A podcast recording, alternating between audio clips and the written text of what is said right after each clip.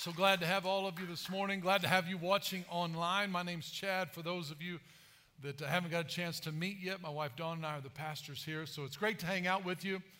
We've been talking about uh, Game Changer series. We're going to do that again today. But I want to start off just a little bit of uh, throwing myself under the bus. You guys, anybody else ever forgot what day it was? So last night, for some reason, I had it in my head that today was Father's Day. Maybe it's because I was wanting it to be Father's Day, and maybe I was wanting a present or something, or just affection, or just some thank you for being a best dad in the world. I'm not sure. But anyway, I just had in my head that it was Father's Day, and, and uh, so anyway, we, we came home and, and uh, said, hey, let's do a quick video, you know, just inviting everybody to church tomorrow, and shout out to the dads. And so I had just three of my uh, younger kids with me, and so Two out of the three were game for doing the video. One of them, not so much, didn't want to be on camera. And so uh, we start to do the video, go through it, record it. You know, everything's great. I'm pumped about it. I post it on social media. then I get a phone call. Hey, it's not Father's Day tomorrow. Oh, Man, okay, so I hurry up, get off to delete it. Then my phone starts blowing up with text messages. Hey, it's not Father's Day. So, hey, next week's Father's Day. So you want to be a. make sure and come out for that. We got some special for all, for all of the dads. We'll give it to them next week, not this week. We, we were a week ahead. So it's always good to be early. But we're talking about being game changers. So if you want to get your sermon notes out, you can get on your YouVersion Bible app. The sermon notes are available for you there as well. Let's open up our Bibles to Isaiah 49. Isaiah 49, game changers. We're talking about being a game changer. And I, I was going to start a new series on the Holy Spirit this week. I know that's what I said last week, and that was my intention until Monday rolled around. And I felt like God was saying, Hey, I, I want you to go back and I want you to bring more clarity to the vision of the name change, why we're doing it, what God told us, what our vision is, where we're going. And so uh, I just felt like that's what He was telling me to do. So here we are. We're going to come back and jump into it again and give us a little bit more clarity on what God's doing in this season and, and a little bit of the specifics on the why. The word game changer, the words game changer, that phrase, I gave you the definition of that. And if you look at there in your notes, you can follow along with me, and it tells you what a game changer is. Uh, let me get to it myself. Here, a game changer is a new event or idea or action that shifts or completely changes the entire course of an existing situation or changes the way of thinking or doing something. So it's a new event. Everybody say new. If you're going to be a game changer or you're going to embrace a game changer, you have to embrace new things. A hush comes over the crowd. I hope online you're more excited than they are here in the room about new things. I didn't say you have to like new things. I didn't say you even have to understand new things, but you have to be able to embrace new things. Because a game changer truly is that it's something new. It's something that happens that changes the game in an industry or in a, in a way of doing that. We embrace new all the time in the world. We embrace new technologies every day. We embrace new ideas in the business world, or we, we embrace new ways of doing things. We're, we're learning new leadership principles at work or the office, or we're sending people to training uh, for our work, for our jobs, so they can learn new ways of managing or new ways of working with the new product, or we've got a new product rollout, and so we need to go train the employees. We deal with new all the time. We embrace new. We like new phones. You can still have your flip phone if you want. It doesn't mean the flip phone is evil. It just means that there are new things that you won't experience if you hang on to your flip phone. You're like, I don't want to experience those things. That's totally fine. You don't have to. But we've got to realize in, the, in Christianity, in the church, too many times we're late to the game when God says, I want to do something new then we've got to move with what God's wanting to do and embrace that new thing that God's do- giving us. And that's what part of being a game changer is, is we're going to be a new event, a new way of thinking, a new way of doing something This is the way things are going. I don't like the way they're going. I'm going to have to implement a new thought, a new action, a new idea. If I want different results, I got to have different methods. See, in the church, we got to re- remember that we never change the message of the gospel. It's the same. Jesus is the same yesterday, today, and forever. And, and what our Bible, the gospel, it's all the same. But the methods on how to reach those people have we have to be willing to change. Just because it worked for me and my dad and my grandpa doesn't mean it will work for my grandkids. And as a person at your stage of life, you have to understand and embrace I want my grandkids to be reached. So you start thinking, what will reach my kids or my grandkids more so than what do I like? What will reach them with the gospel? How can the church grow for my grandkids? That's got to be my heart right now. I'm embracing things now to say, God, what's going to touch my grandkids? How are they going to come to know Jesus? And so we're looking at things through different lenses. Things are happening around us all the time. I was watching the NBA Finals the other night. Regardless of what team you root for, I was just watching it, and the thing that jumped out to me was that it was sponsored by. The NBA Finals were sponsored by YouTube TV. It wasn't that many years ago that that would be a strange thing, YouTube TV. I'm not talking about just the place where you post videos. I'm talking about YouTube television. We're going to be showing this on YouTube. But YouTube is changing. Google bought YouTube, and so now YouTube is wanting to expand and go into the greater market and revolutionize how we watch television.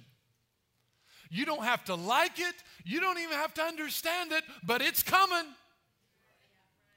And you can either get out in front of that parade or you can get mad about that parade.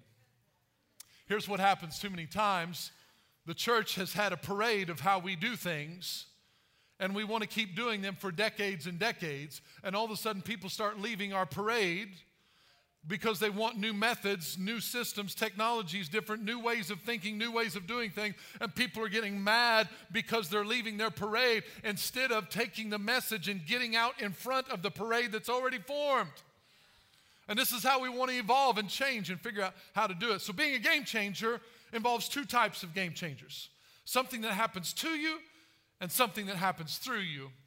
In our life, what we're wanting to do and what I'm going to challenge you with today is for you as a believer, as a son or daughter of God, or if you're not born again or you're watching on TV, you're not a follower of Christ, I want to encourage people to embrace the idea of letting a game changer happen, happen through them instead of always wanting something to happen to them. It's a discouraging life when we're always walking around wanting something to happen to us. I've walked through this in my life, times in my life where I've been like, you know, I just wish somebody would do something to me. I wish someone would speak a good word over me and encourage me. I wish someone would bless me or give me something. Oh, Lord, is this the day that someone's going to happen to me? I wish if that person would pray for me, that conference, that service, one more of this, one more of that, oh, my life would change if that would happen to me. And it's a roller coaster ride sometimes because we think one thing that's going to happen to you is separating you from where God wants you to be. But I want to encourage you once you get born again, once you accept Christ into your life, nothing else needs to happen to you. Everything is on the inside of you. Now, maturity, when things start happening through us. Your Bible calls it Christ in you, the hope of glory. The same Spirit that raised Jesus from the dead dwells on the inside. Now we're learning, God, what is in me and how can I let it flow, flow through me? So now we're not looking for more external touches, we're looking for more internal release. How can I be a blessing to people around me? How can I be a game changer for someone else? So, we're going to talk about what that means. We've done in our series the first week, second week, third week, we talked about being a game changing church, and I laid out the new name and the vision. We, we had that launch, and I gave the scripture Acts 20 28 says, Therefore, take heed to yourselves and to all the flock among which the Holy Spirit has made you overseers to shepherd the church of God, which he purposed with his own blood. And I talked about being a shepherd, and one of the great responsibilities in, in being a shepherd is that one of some of the guidelines of a shepherd is to make sure is to make sure they're fed, protected, guide them. You know, we had the word given about a shepherd there in the message, and so and during the worship service, and it's about a shepherd's job is to know where to feed the sheep, when it's time to move the sheep, to know what's coming, to bring protection, bring guidance. That's the shepherd's job. And as, as shepherd in this role as a pastor, one of my assignments is to make sure I'm hearing from God for where He wants the church to go and, and where He wants to lead us. And so this is why during the, the prayer and fasting time of this year, the 17th day, I told you that, that God spoke to me during our prayer and fasting time. And He said in, in prayer, the Roads Church. And I'm like, Lord, what are you saying? You know, I wasn't really thinking, I wasn't praying and fasting for a new name for the church. I really wasn't. It wasn't like one of my top 10 agenda items, it wasn't even top 20. It wasn't on the list. It wasn't, well, I'll get down to that. I really want to change the name. It wasn't even on my list. And he said, The Roads Church. And then I said, I need a scripture, God. I haven't eaten in a while, so it could be a wild thought. I want more validation. And he said, Isaiah 49. Have you found it? Isaiah 49. I'm going to be reading out of the message translation because I, what I feel like God wants us to talk about is what it means to be a game changing church. When I talk about game changing church, I'm talking about two things. One, I'm talking about church universal, the big C. The church being the body of Christ as a whole. That we remember it's not just about us, it's about all the followers of Jesus. Being a game church is also about your local body of what are you going to do? How can we be a game changing church? And I want to encourage you this a game changing church is not a game changing building. A game changing church is not a game changing organization. A game changing church is a group of game changing people because game changing does not just happen on Sunday, it happens on Monday through Saturday. Everywhere we go, we are all game changers moving around to our circles of influence, impacting the world around us. So, this is what God's calling us to do. In Isaiah 49, he gave me two things out of the scripture. I'll give you those first, and then I'll start reading the scripture. He gave me the vision statement for the church, connecting people with Jesus from all roads of life. Connecting people with Jesus from all roads of life. That's the one before that, I believe. There it is. Connecting people with Jesus from all roads of life. So now the goal is, and this people said, okay, wait a minute, the, the name of the roads, are you saying there's many roads to God, like New Age? No, that's not what we're saying. The idea behind it is that every person, we're all on different roads of life. Our goal is to connect people with Him no matter what road they're on. If they're not on the church road, we still want to connect them with Jesus. And once they connect with Jesus, He is the only road and only way to the Father.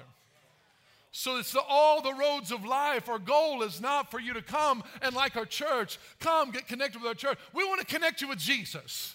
And if you'll get connected with Jesus, He'll help you work out the rest of your life. Too many times we want to, all right, come into church, get your act together, get behaving right, stop doing all these bad things, and then you can get connected with Jesus. No, I want them to get connected with Jesus right in the middle of sin. Who better to guide them out of a sinful life than the great shepherd? Who, who better to give them? I don't want that kind of ownership on myself that just come to our church first and I'll show you how to live and then we'll connect you to Jesus. How about you get connected with Jesus and watch him start to change you from the inside out? So, from all roads of life.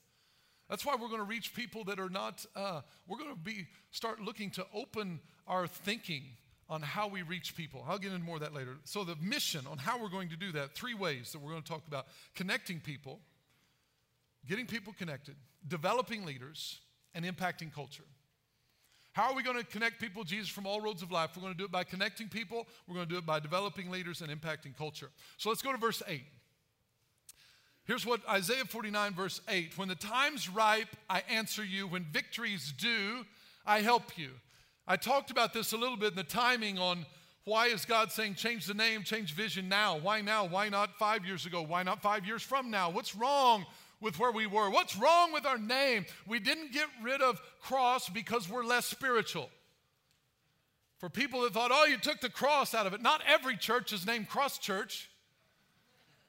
Not every church has Bible in its title. We didn't become less spiritual. This is just what God was telling us in this vision. He said, The time is right because Crossroads. Somebody showed me after the first service another church in the area uh, that's in, in Southern Illinois area that's named Crossroads. It's just a very common name. And so we knew as God was expanding our vision to go from one church in one location to multiple locations that we were going to have to be unique in name. We didn't know what it was, and that's where, again, Isaiah 49 will explain that. So the time's right this is the time because we're getting ready. We've got Mount Carmel getting ready to open, hopefully as soon as possible. We're still renovating, working on that. That's why you need to sign up for the workday out at the Welcome Center, be a part of that so you can get in, help us do that. And I just want to encourage you right now and say thank you that we're reaching into other communities because this body of believers caught the vision of God, caught the dream of God, and said, Yes, I'm willing to share and expand and reach out to something bigger than myself.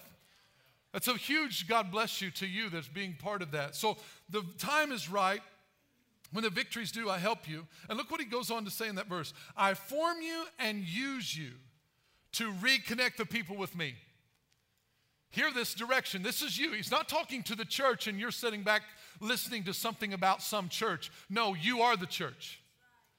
You're the church. So this is God talking to you. He's saying, I form you and I use you to reconnect people with me. So let's break that down. I form you first. I form you. Here's what the word form means to shape or mold into a certain state after a particular model. So he's forming us, he's shaping us, he's molding us. We've got to allow God to form us into who he wants us to be. Let me encourage you this way and say it this way. Your, um, how do I want to say it? The speed and the extent to which you're formed. Let me touch this first. Look what he says after a particular model. What model are we being formed after? What after what model? Romans 8:29 says this, for whom he foreknew he also predestined to be conformed to the image of his son. That son is, means Jesus. Who's he conforming us into the image of? The image of Jesus. Who are, what is the particular model that he's forming us after? He's not forming us after our neighbor, he's wanting to form us after Jesus. He's not, not wanting to form me after every other man so that I'll measure myself against every other man and give myself a pass when I find men that I'm better than. Oh, come on. Um, you're not forming yourself after every other woman, so you find other women. You say, oh, well, I'm better than them, so I can relax. He's forming you uh, in comparison to Jesus. So the bar is up there. Go get it. Go get, well, I can't ever be like Jesus. Wait a minute. Wait a minute. Why does he call us Christians like Christ?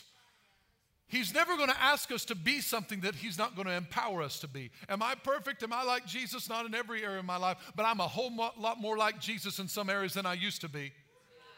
I'm a whole lot more like Jesus in some areas. There's some areas I'm like, man, that's a, that's a lot better. That's what God wants to do. He wants to grow you in it. He's forming you. Second Corinthians 3.18, but we all with unveiled face, beholding as in a mirror the glory of the Lord, here we go, are being transformed into the same image from glory to glory, just as by the Spirit of the Lord. Here's what I believe. I believe we expect so little out of ourselves, we get so little results. And I'm saying this to myself. I believe we embrace our humanity more than we embrace our spirituality. I'll talk about myself so you don't feel bad about it. I, I'll embrace my humanity as a pass to let myself off the hook to not have great expectations to maybe, well, I'm just, you know, I'm just Chad. I'm just a, I'm just a low, I'm just a person. What can I do? And I feel God saying sometimes, when you're done with that little party you're throwing, I'd like to invite you into sonship. That I gave my son for you, and I put my spirit within you. So when you get done with your little party, then get your Bible out and remember what I said you can do through me. But we measure ourselves against other people and we, we, we say low expectation. He says, Listen, I'm forming you into the image of Christ.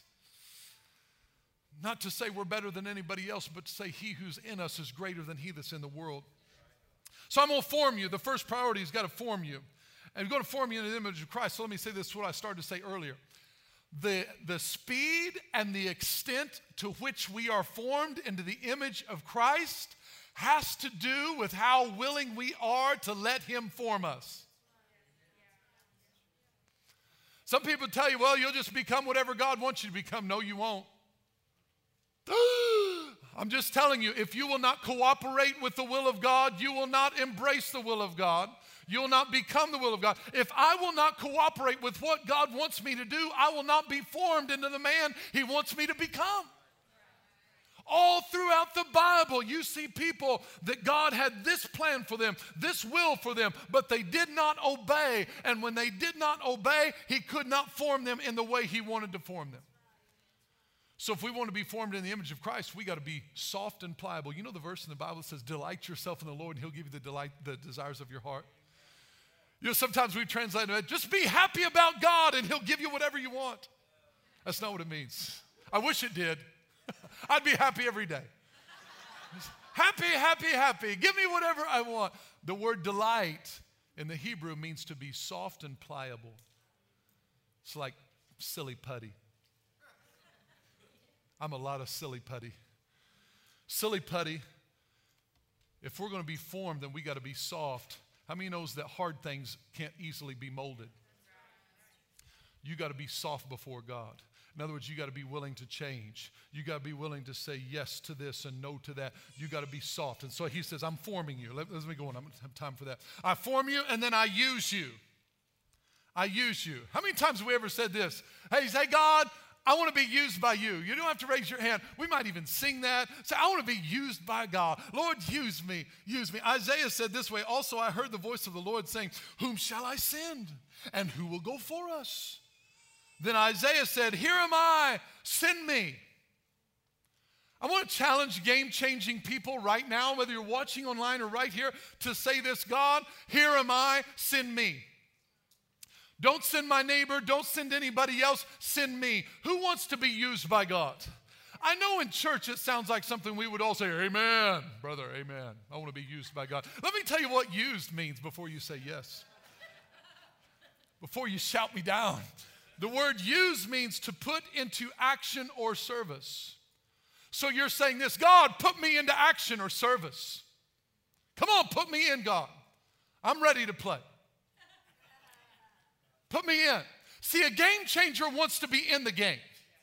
A game changer wants to be playing. I recognize we get tired at times. And if you played in sports, you maybe you know, get, in a, get in a time of the game where you get tired and you need a breather. All right, you go to the bench, you need to sit down, catch your breath, you know, get yourself together, get a drink, get rehydrated, you know, whatever it may be. But a true gamer is sitting at the coaches down here. A true gamer is sitting on the bench. They're either sitting right beside the coach or they're sitting in vision of the coach and like, yo, I'm ready. Put me back in.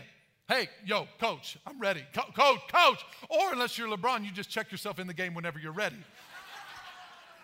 But the idea is a gamer doesn't permanently set out. Here's what I see too many times in the body of Christ we get tired and we want to break, we want a breather. And that breather turns into weeks, turns into months, turns into years. And all of a sudden, we're not using our gifts for the kingdom because we needed a break. Hey, get your breather, catch your breath, and get back in the game. What's your group? What's your team? Who you serving? How, what are you doing to help build the kingdom of God? Well, I was tired. I just felt like they used me. I just felt they used me. I know. Welcome to the team. We prayed that, that you use me to put into action, look what else it says, to carry out a purpose or action by means of, to utilize. Are we allowing God to utilize our gifts and talents? Or are we telling Him when we'll use them and when we won't?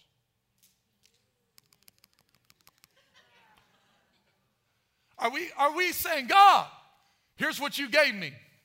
You name the place, you name the time, I'm there. Or is it, um, God, I'll let you know when I'm free.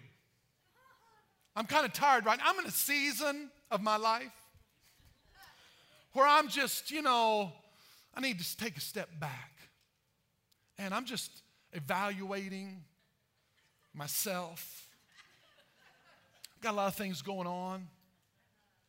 And, uh, you know, I'll, I'll get back with you when I'm available.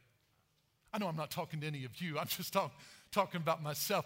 He says, Listen, I, I want to utilize you. And look at the last part. I love this part of the definition to expend or consume by putting to use. How many's ever been consumed by God? We would say, God, consume me. You know what that means? It means He's used you up. I just feel like I've poured out all that I have. But you know, if we will say, God, who, we've got to just say at one point, God, I want to go all in. I want, I want to be used by you. Then that means I leave it all out. In sports, we'll use this phrase leave it on the field, leave it on the court. What does that mean? You don't put any in your reserve tank and think, well, I just don't want to go all out because I might be tired afterwards. You let it all out. This is what I'm saying. Are we leaving any on the table before we go to heaven? Are we saving anything? What are we saving it for? I feel like God said this to me a couple, uh, see, it was a couple weeks ago. He's like, Chad, what are you waiting for? What are you, what are you waiting for? Just tell me what you're waiting for. I'm like, well, you know, I'm, I'm, you know, I'm waiting for, I'm waiting, for, you know, you know, there's that, and then there's, uh, I'm waiting, you know, I'm just waiting for some, lot of waiting.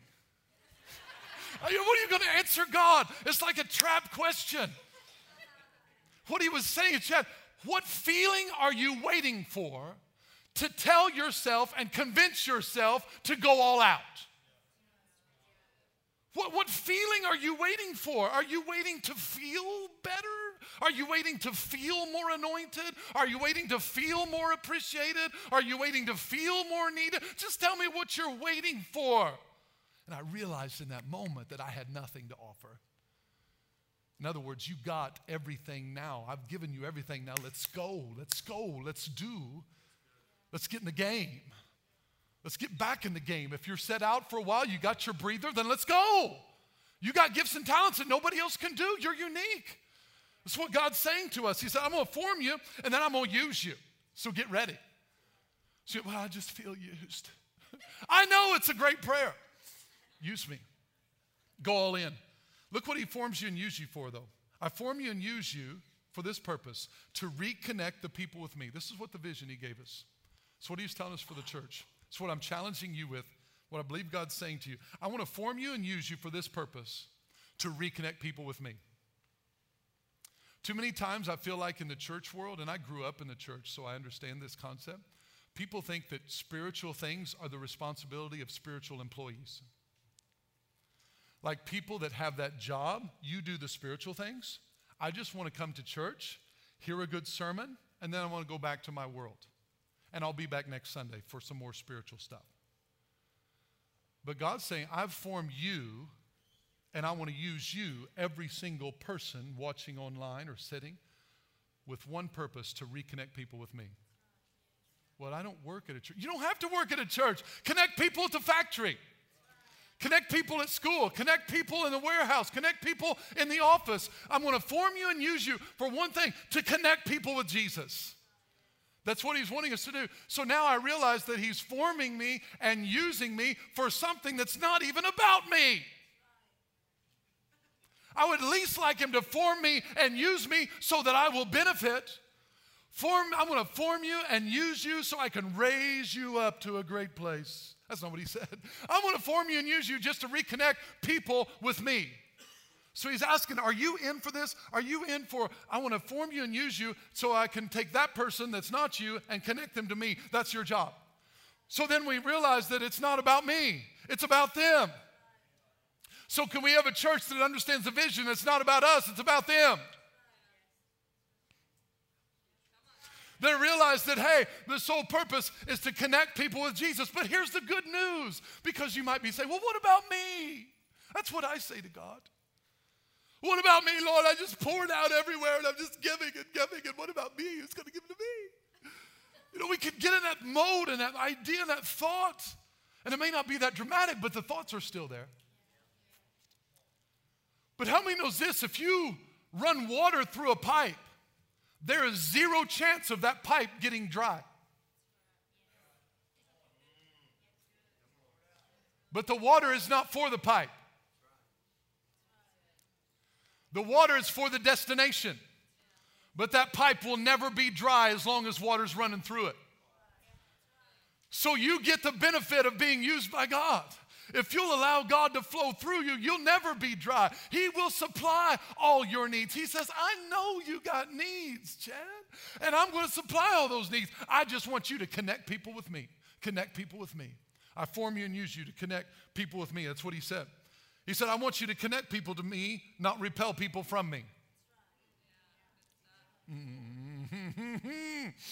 Lord, what that means is, see, look what, oh, let me read 2 Corinthians 5 18 says this Now all things are of God who has reconciled us to himself through Jesus Christ, has given us the ministry of reconciliation.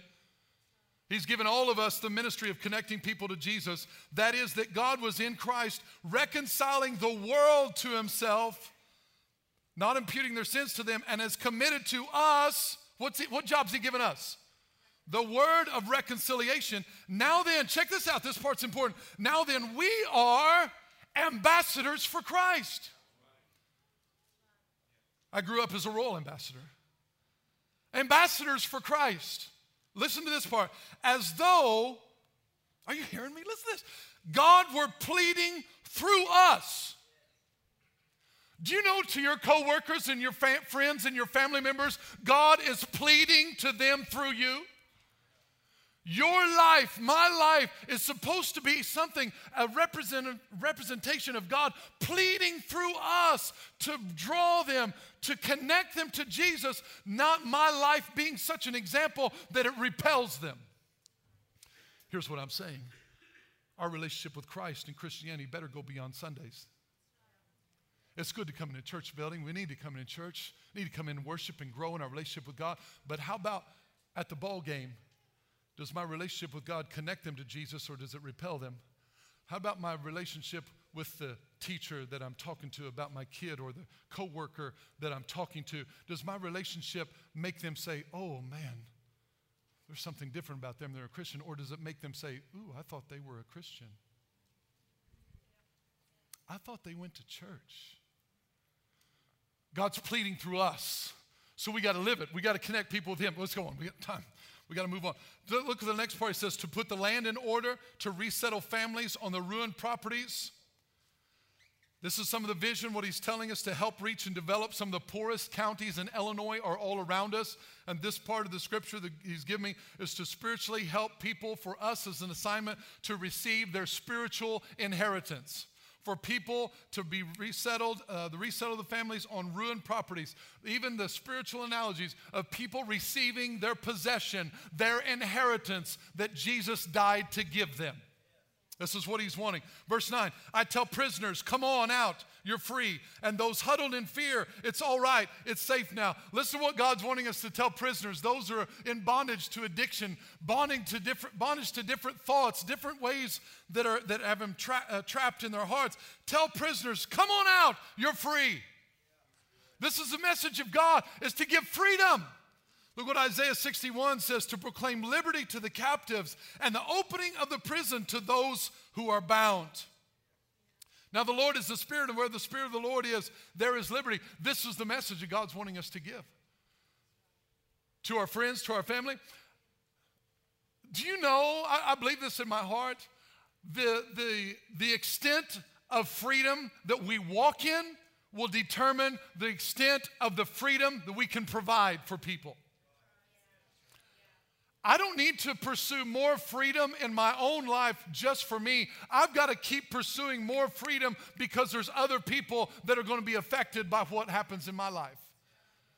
So this is why God's asking us to do it. Look, go in verse 9. It says, There'll be food stands along all the roads. This is what uh, where the title, the name change came from, the roads. There'll be food stands along all the roads and picnics on the hills. Picnics represent a pleasant enjoyable experience. We want church to be a pleasant, enjoyable experience. But look what it says there'll be food stands all along the roads. Two things God spoke to me. He said, Jed, I want you to feed people spiritually, and I want you to feed them naturally. So here's what I'm asking you to believe with for me God's expanding our vision from our food pantry to feed people all over the region. I don't know how, but I know he's already spoken to some people that are wanting to partner with that and wanting to do their part to bring in food, farmers wanting to get involved. I don't know what it's going to look like, but I know this God wants us to see and think about trucks. I'm talking about shipping trucks like semi containers full of food. I'm talking about to different locations. God's asking us to think big. There's going to be each one of our locations going to be a food stand that people can feed from spiritually and naturally. I don't know how it's going to come about. I don't know all the details to it yet, but I'm just dreaming with God. How does He want to feed people? Because there's going to be a need for food in our country. And whenever they come, it's just like within Egypt when, they, when Joseph came and he gave him the wisdom on how to save up the grain, everybody came to that one place. And I believe once you come and they're looking for food in the natural, you can give them the spiritual food as well food stands along all the roads. Verse 10 nobody hungry, nobody thirsty, shade from the sun, shelter from the wind, for the compassionate one guides them and takes them to the best springs. I give you a scripture in, in, Revelation 7 there. You need to follow along with that. But this what, notice what God is saying nobody hungry, nobody thirsty. Blessed are those who hunger and thirst after righteousness, for they will be filled. Here's the vision of heaven for you what He's given you as a game changing church, what He's speaking into your heart, are you willing to make this where nobody's hungry, nobody's thirsty on your watch? Do you have something to provide? Well, that's too big. The need's too big. My God's too big. How can we do it? I don't know. It's beyond me. It's, it's beyond my capabilities. It's beyond my way of thinking. But I'm just asking God, is there some game changer you want to do in the earth? Here we are. Send us. Send us. Send us to do the impossible. Send us to do something that everyone else says can't be done. Eastbound and down, load them up in trucking. Verse, verse 11. Look what he says I'll make all my mountains into roads, turn them into a superhighway. The word mountains there, check this out. He says, I'll make all my mountains into roads. That word mountains was talking about the seven mountains of influence in society. I, call, I did a series called The Circles of Influence. You need to get it and listen to it. I go into detail on each one of these mountains, but here's, here are the mountains of influence family, religion and faith, education, government and law, media, news and commentary, arts and entertainment, business and economics. He says, I'll make all my mountains into roads. And that roads just means an access way or a place to travel.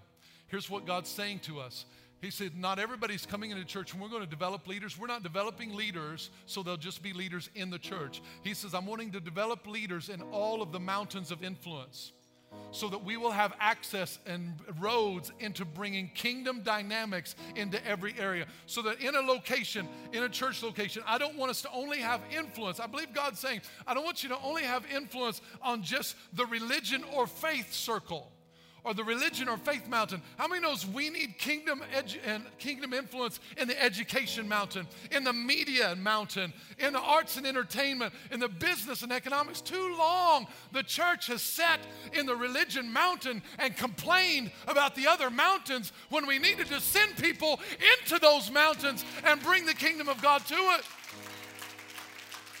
We're not trying to build a kingdom around the religion and faith mountain. That's just one of them. Not everybody's supposed to be a preacher.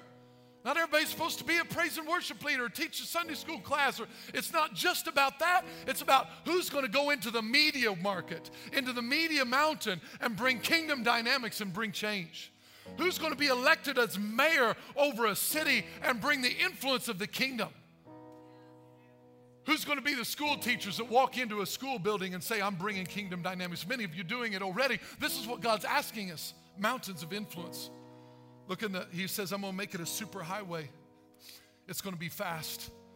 Verse 12. Look, these coming from far countries and those out of the north, these streaming in from the west, and those from all the way down the Nile, all of little Egypt, southern Illinois. Get ready, southern Illinois. Not because there aren't already great churches there. Remember, we're not emphasizing that we're going because there's not something there currently. We're going there to add to what's there currently. We're going there to partner with and be part of the big C, the big kingdom of God, because we want to see people get connected with Jesus from all roads of life. all the way down the Nile. Heavens raise the roof, earth wake the dead, mountains send up cheers. God has comforted his people and he has tenderly nursed his beaten up, beaten down people. Here's what I hear God saying to us as a church through this. And again, there's, I had to chop some of it out just because of time's sake, but we want to get people connected with Jesus from all roads of life, and we want to do it by connecting people, developing leaders, and impacting culture. How are we going to impact culture? We're going to do it by that last part when each and every one of us says, I'll do my part to go into my area of influence. I'll go into my school, I'll go into my job, and I will be a light of Jesus Christ. I'll let my life, I will let God plead through me. I will be an ambassador. I'll be a representative. I'll be the one. I'll say, Here am I, use me. Use me. Here's what I believe. God, see, God is asking us to go into these. We're going to hopefully start Mount Carmel as soon as possible. Well, then we need more leaders because some of the leaders here are going to be used to transplant and train leaders there and other communities. I already had two calls this weekend, this week, about buildings in two other communities. People asking, Are you going to come into this community? I'm like, I don't know. I don't know. I'm just praying, saying, God, do whatever. But I'm just encouraging you as a church. Are you ready to lead people? Where are the leaders? Where are the leaders? I want us to have such an army of people that never once is there a spot vacant to serve. There's no vacancy. Our doors are covered with hospitality people. We've got people, our children's ministry, they're stacked up with people wanting to serve. Why? Because we say, use me, use me, because I know it's not about me and I know there's a person I'm trying to get connected with because we're going to go lead other people. We're going to re- reach into other areas. So we need more leaders here so we can develop more leaders there. You're like, ah, oh, they got plenty of people here. No, we don't. We need more. Why? Because the vision is greater. All roads of life. All roads, man, I could get talking about this a long time. But here's what I want us to do I want us to ask the Lord right now that simple verse that I've got it on my phone every day that I look at it when I hit my button. It says, I form you and use you to connect people with me. So I want you to pray. Just bow your heads with me, and I want you to ask the Lord, form me and use me to connect people with you. Like, Chad, I'm not really a preacher, or I'm not really, it doesn't matter. That's your job. Are you in? Are you all in? Let's do it. Let's go for it. Let's see God reach people. Let's see God touch this region. Let's see God use this little town in southern Illinois to do something greater than any of us. Not because it's about us, because it's not. It's about His kingdom. God wants his sons and daughters saved. He wants them connected. He wants their lives empowered by the Holy Spirit. He wants them transformed. He wants them walking in their inheritance. He wants them to experience everything that Jesus died to give them. And he's simply asking, Who will help me? Will you help me do that? Will you help me fulfill my vision to see all my sons and daughters come to know the saving love of Jesus Christ and to become who I created them to be? I want them to experience everything that I have for them. So, will you help me? Will you let me form you? Will you let me use you to experience that in your life?